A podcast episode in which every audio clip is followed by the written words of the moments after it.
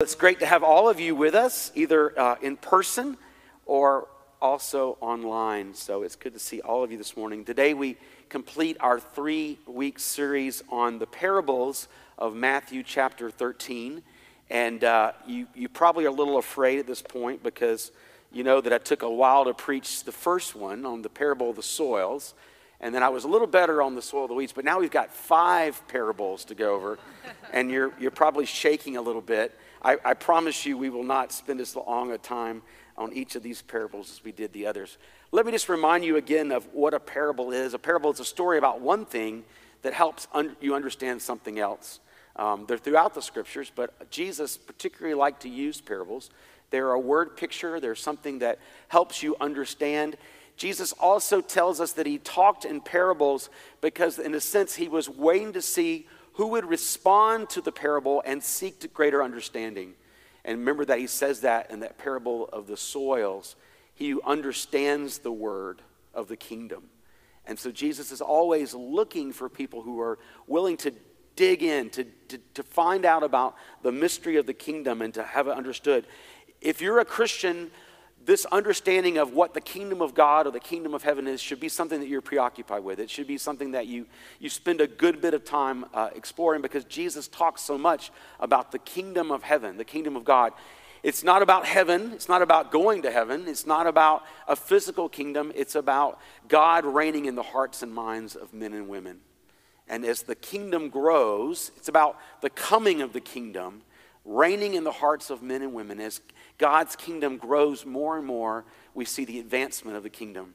Um, many of us are coming off a week of Camp Araminta, our, our diocesan summer camp. Uh, this was our 14th year, 14, 1 and 4. Um, and uh, this year we did a virtual camp, uh, which I, I'm, I, I could never preach after camp. So this is amazing. You know, I guess we had like, we were two hours a night for five nights and not near as exhausting, but um, really lots of consternation, lots of concern whether or not we could effectively do a summer camp virtually. Here are kids that have spent months on Zoom calls for class, and, and now here they are being asked to go to camp on, online. But um, God's kingdom is always advancing, and God is not limited even by physical distance. And I am here to report that uh, we saw fruit of the kingdom of God. We saw God beginning to reign in the hearts of young men and women who were on the call, some of whom probably had, would never have come to physical camp. It was too intimidating or too far a drive or whatever, but they, they were willing to get online, and we heard testimonies on Friday night of the kingdom coming in the hearts and minds. Young men and women allowing Jesus to reign in their lives, beginning to correct their behaviors and call them into obedience and love for Him and worship. So I'm, my heart is full, although I'm still tired. It's funny, I, I didn't work near as hard this year, but still a sense of tiredness. Three hours a, a night for, for uh, five nights, but, but yet we saw the kingdom coming. So that's what a parable is, that's what the kingdom is, and that's what the Lord wants to, what the Lord is teaching us through these parables, these seven parables in Matthew chapter 13. You could say that many parables, and this is not a hard, parables are many things, but you could say that parables are like riddles. So, a one way to put a lot of these short parables that Jesus gives, these staccato parables that we get here, leaven and, and, and uh, mustard seed and, and a pearl of great price and a treasure, these are almost like riddles. And so you could almost ask them, turn around and say, how is the kingdom of God like a precious pearl? How is the kingdom of God like a buried treasure? How is the kingdom of God like a mustard seed? How is the kingdom of God like leaven? And then Jesus quickly gives an answer or an indication of those three things. Now, what you might not notice is that the, these parables are actually broken into three groups there's two, the two, and then the one. And the first two are actually given to the crowds. We are not told that the crowds are present for the second two, nor for the third. Those come after a break in the passage, which you didn't have in the reading today, that indicates that Jesus withdrew and he said nothing more to the crowds, we're told in, in John and in, in Matthew 13. He only was speaking to the disciples. So the first two are really given to the crowds. And there are these two matching uh, seeds and mustard seed and, and leaven. They're really interesting. In both cases, you're talking about something really small that doesn't seem like it has any ultimate benefit, and yet it has a, a, a great outcome. Um, what is unseen, Jesus says, is important with regard to the kingdom of God. Jesus is coming to the end of uh, Matthew 13. He is, he is being, he's going to be rejected by his own people. He goes to Nazareth. He's rejected from them. And it's a foreshadowing of the rejection that Jesus will suffer in Jerusalem at the hands of the religious leaders, ultimately to be crucified. This is the midway point in Matthew's gospel. I said that in week one, but just to remind you, this is the, the breaking point. He's rejected in, in Galilee, he's rejected in Nazareth, and now he turns his face towards Jerusalem and sets forth to go to Jerusalem uh, to, to become the Savior of the world. So there's a sense in which um, the kingdom doesn't look like a whole lot as Jesus comes to the end of Matthew chapter 13. It seems pretty insignificant, small, like a tiny little mustard seed. You see, for a long time I thought, well, mustard seed is like the faith that grows within us over time. I don't think it's about an individual believer. I think it's about the, the manifestation of the kingdom. The kingdom is all the people for whom God begins to reign in their lives. And so at the beginning of Jesus' ministry, the kingdom looked pretty minuscule, pretty insignificant, easy to be wiped out, a tiny mustard seed. Probably not, actually, biologists tell us, not the smallest seed, but that's not the point. The, the point is that it's a, it's a tiny little seed that becomes this giant bush that, that birds are able to perch in and make their, make their nest in. And, and that's what Jesus wants to say. He's, he's saying, don't judge what you can see about the kingdom. Understand that the kingdom is growing, it's going someplace. And, and what is necessary for the kingdom to reign and rule all over the world is, is found in the genesis of it, in the seed and what Jesus plants of course, we know ultimately Jesus is talking about the, the Gentile world that will come to worship Christ. Two billion Christians in the world today, almost a third of the world's population. The, the Gentiles, the nations of the earth, literally coming to worship God through Jesus Christ. The other parallel is the leaven which is interesting because leaven is normally used t- in a negative sense when you're talking about it. Leaven is, you know, the, the, sort of the Pharisaical understanding is that leaven is bad. It's like sin, is, which is why, you know, unleavened bread. We use unleavened bread at communion, and we, we, we talk about unleavened bread at the, at the Exodus, at the coming out of Egypt. And yet Jesus takes the, that negatively connotation, negative connotation of leaven and he turns it around and makes it positive. What's he saying there? The, the kingdom may even be disparaged. It may even be seen as a bad thing. I mean, uh, there are times in history, obviously, where Christians have been blamed for things and, and, became the scapegoat for, for different things throughout history. And, and even in our day now, there's a sense in which there are people who, you know, we're responsible for the COVID 19 virus, right? We're the hotspots. We're the, we're the problem. New York Times talking about, you know, bad churches who are getting together and spreading the virus and things like that. And and, and so oftentimes the kingdom can be seen in a negative connotation. And Jesus says, no, it, it, but the, the, the, kingdom, like the mustard seed, is this leaven that enters into the bread and, and eventually it affects the entire loaves. Now, the amount of flour that Jesus is describing here, these three parts, would have made enough bread for about 100 people. So Jesus is this, you know, just like with the mustard seed and the birds that come to perch, which is the, the Gentile nations, here this, there's enough bread to feed 100 people. There's a feast going on here. There's a kingdom feast. There's rejoicing and the, and the, the fruit of the kingdom. It's unseen now, but don't judge it by what, it, what you can see now. Understand that the kingdom starts small and continually grows. I think that's an encouraging word for us this morning. So, those are two parables that are given to the to the unbelievers, to the crowds, so to speak, the would be Christians. See how quickly we got through those first two? So the second two are sort of like that. The second two parables come in, they're, they're sort of a pair. And in both parables, you have, there's a certain hiddenness to both of them the, the treasure that's buried and the pearl. They're both hidden, they have to be discovered and found. They're of great wealth, but there's a costliness to obtaining them. They're hidden, there's, they're of great wealth, but there's a costliness to them. In both cases, both the man who discovers the hidden treasure, he sells all he has and buys the land so he can have the treasure. And the other parable, he, he sells all he has to obtain this pearl, this precious pearl that, that is of, of infinite value.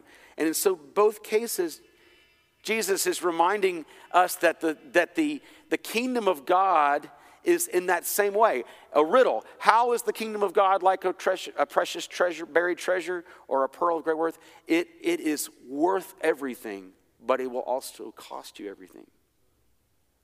It's a commitment of our whole selves. I mean, and this parallels Jesus' words, right? Anyone who gains his life will lose it, but whoever loses his life for my sake and the kingdom will gain.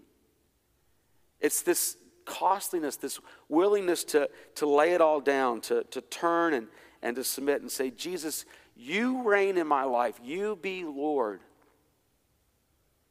I, I, will, I will follow you. You know, for me at 15, it meant rather than chasing after popularity, to, to, to allow the Lord to direct me to the people who needed a friend, who didn't have a friend, who wouldn't help me socially, but I could be a friend to them and help them eternally.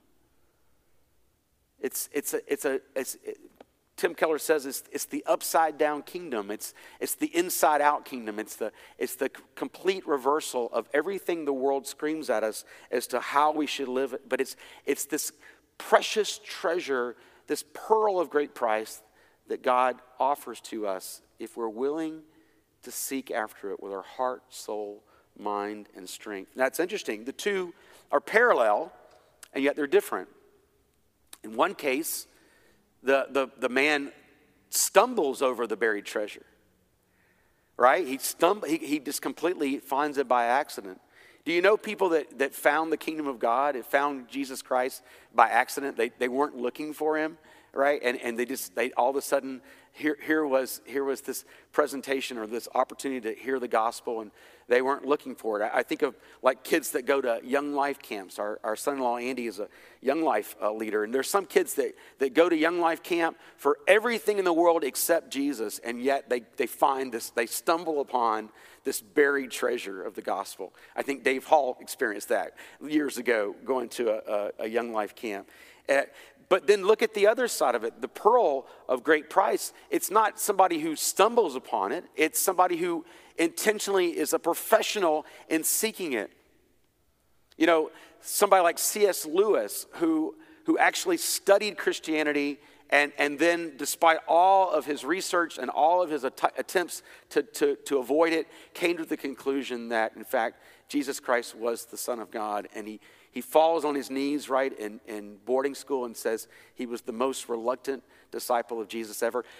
Lewis didn't stumble upon the faith, he studied diligently as a professional academic and yet came to find Christ, the pearl of great price. You see, in both cases, costly, yes, hidden, yes, uh, uh, regarding, you know, of great, great wealth. One stumbles upon it, and another one studies diligently to find it. And we see both types of, of people who bow their knee to the reigning lordship of Jesus Christ.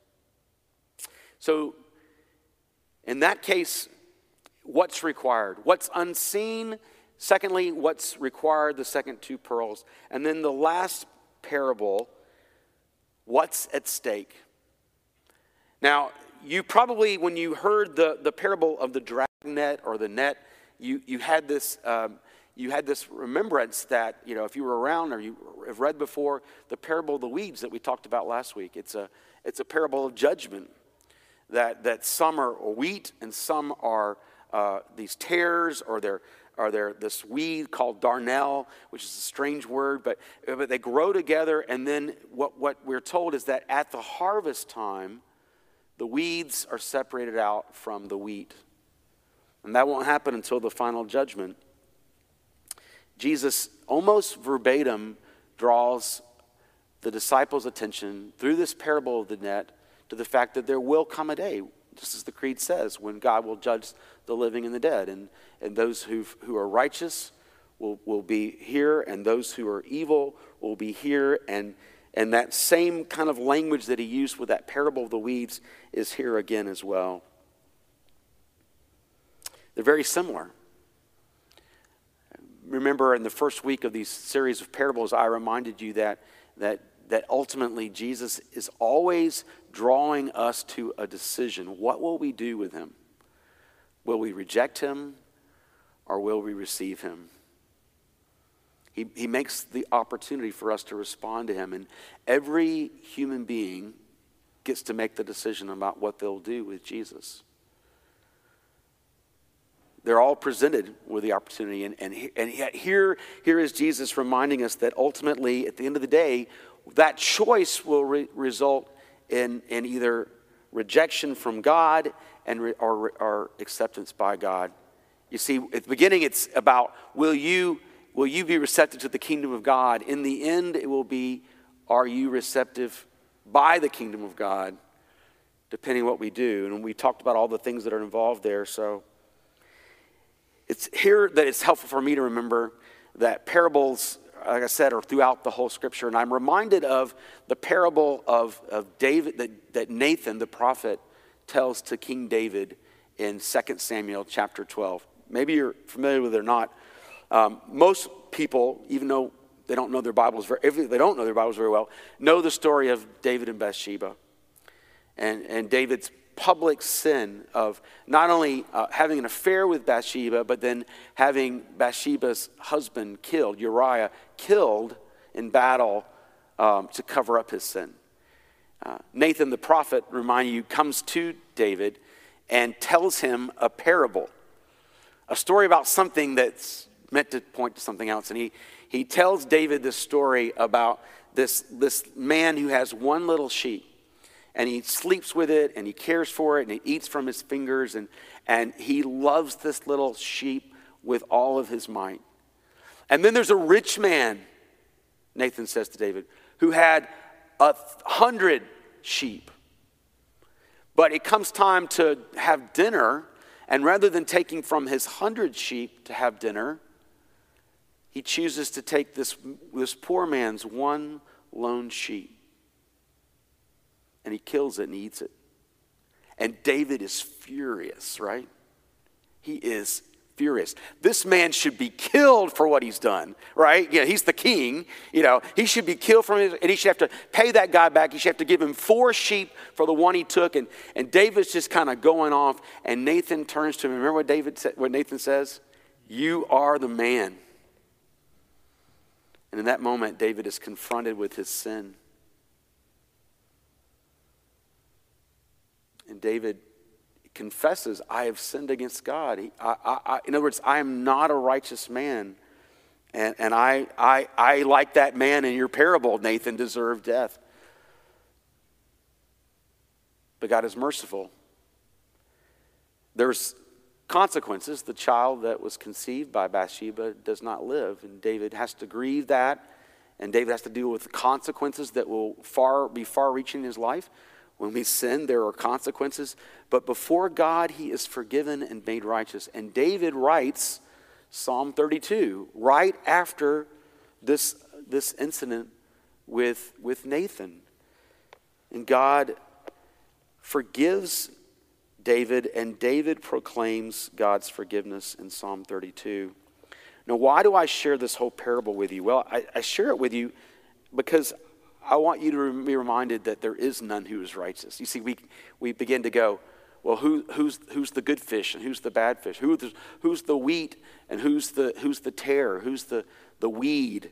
And yet, we are all unrighteous unless we're made righteous in God. But here's what David says in Psalm 32 Blessed is the one whose transgression is forgiven, whose sin is covered.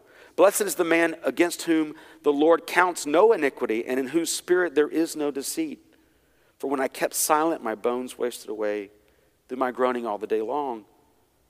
For day and night your hand was heavy upon me, your strength was dried up by the heat of summer. I acknowledged my sin to you, and I did not cover up my iniquity. And I said, I will confess my transgressions to the Lord, and you forgave the iniquity of my sin.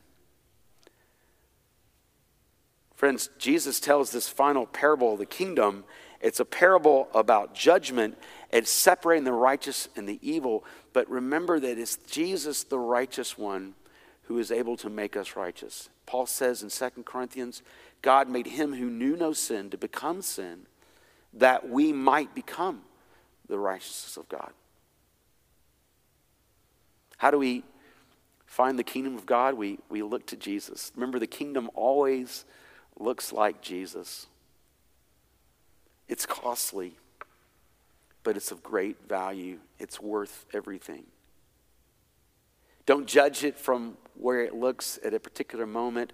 Understand that within the seed of the kingdom is the ultimate victory, the place where there'll be a great banquet and where there'll be um, all the nations, all the cultures, all the races, all the, all the people of the world coming together to worship Jesus the Lamb, who was slain and is alive.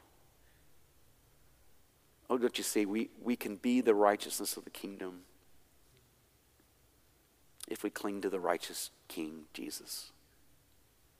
In the name of the Father, and of the Son, and of the Holy Spirit. Amen.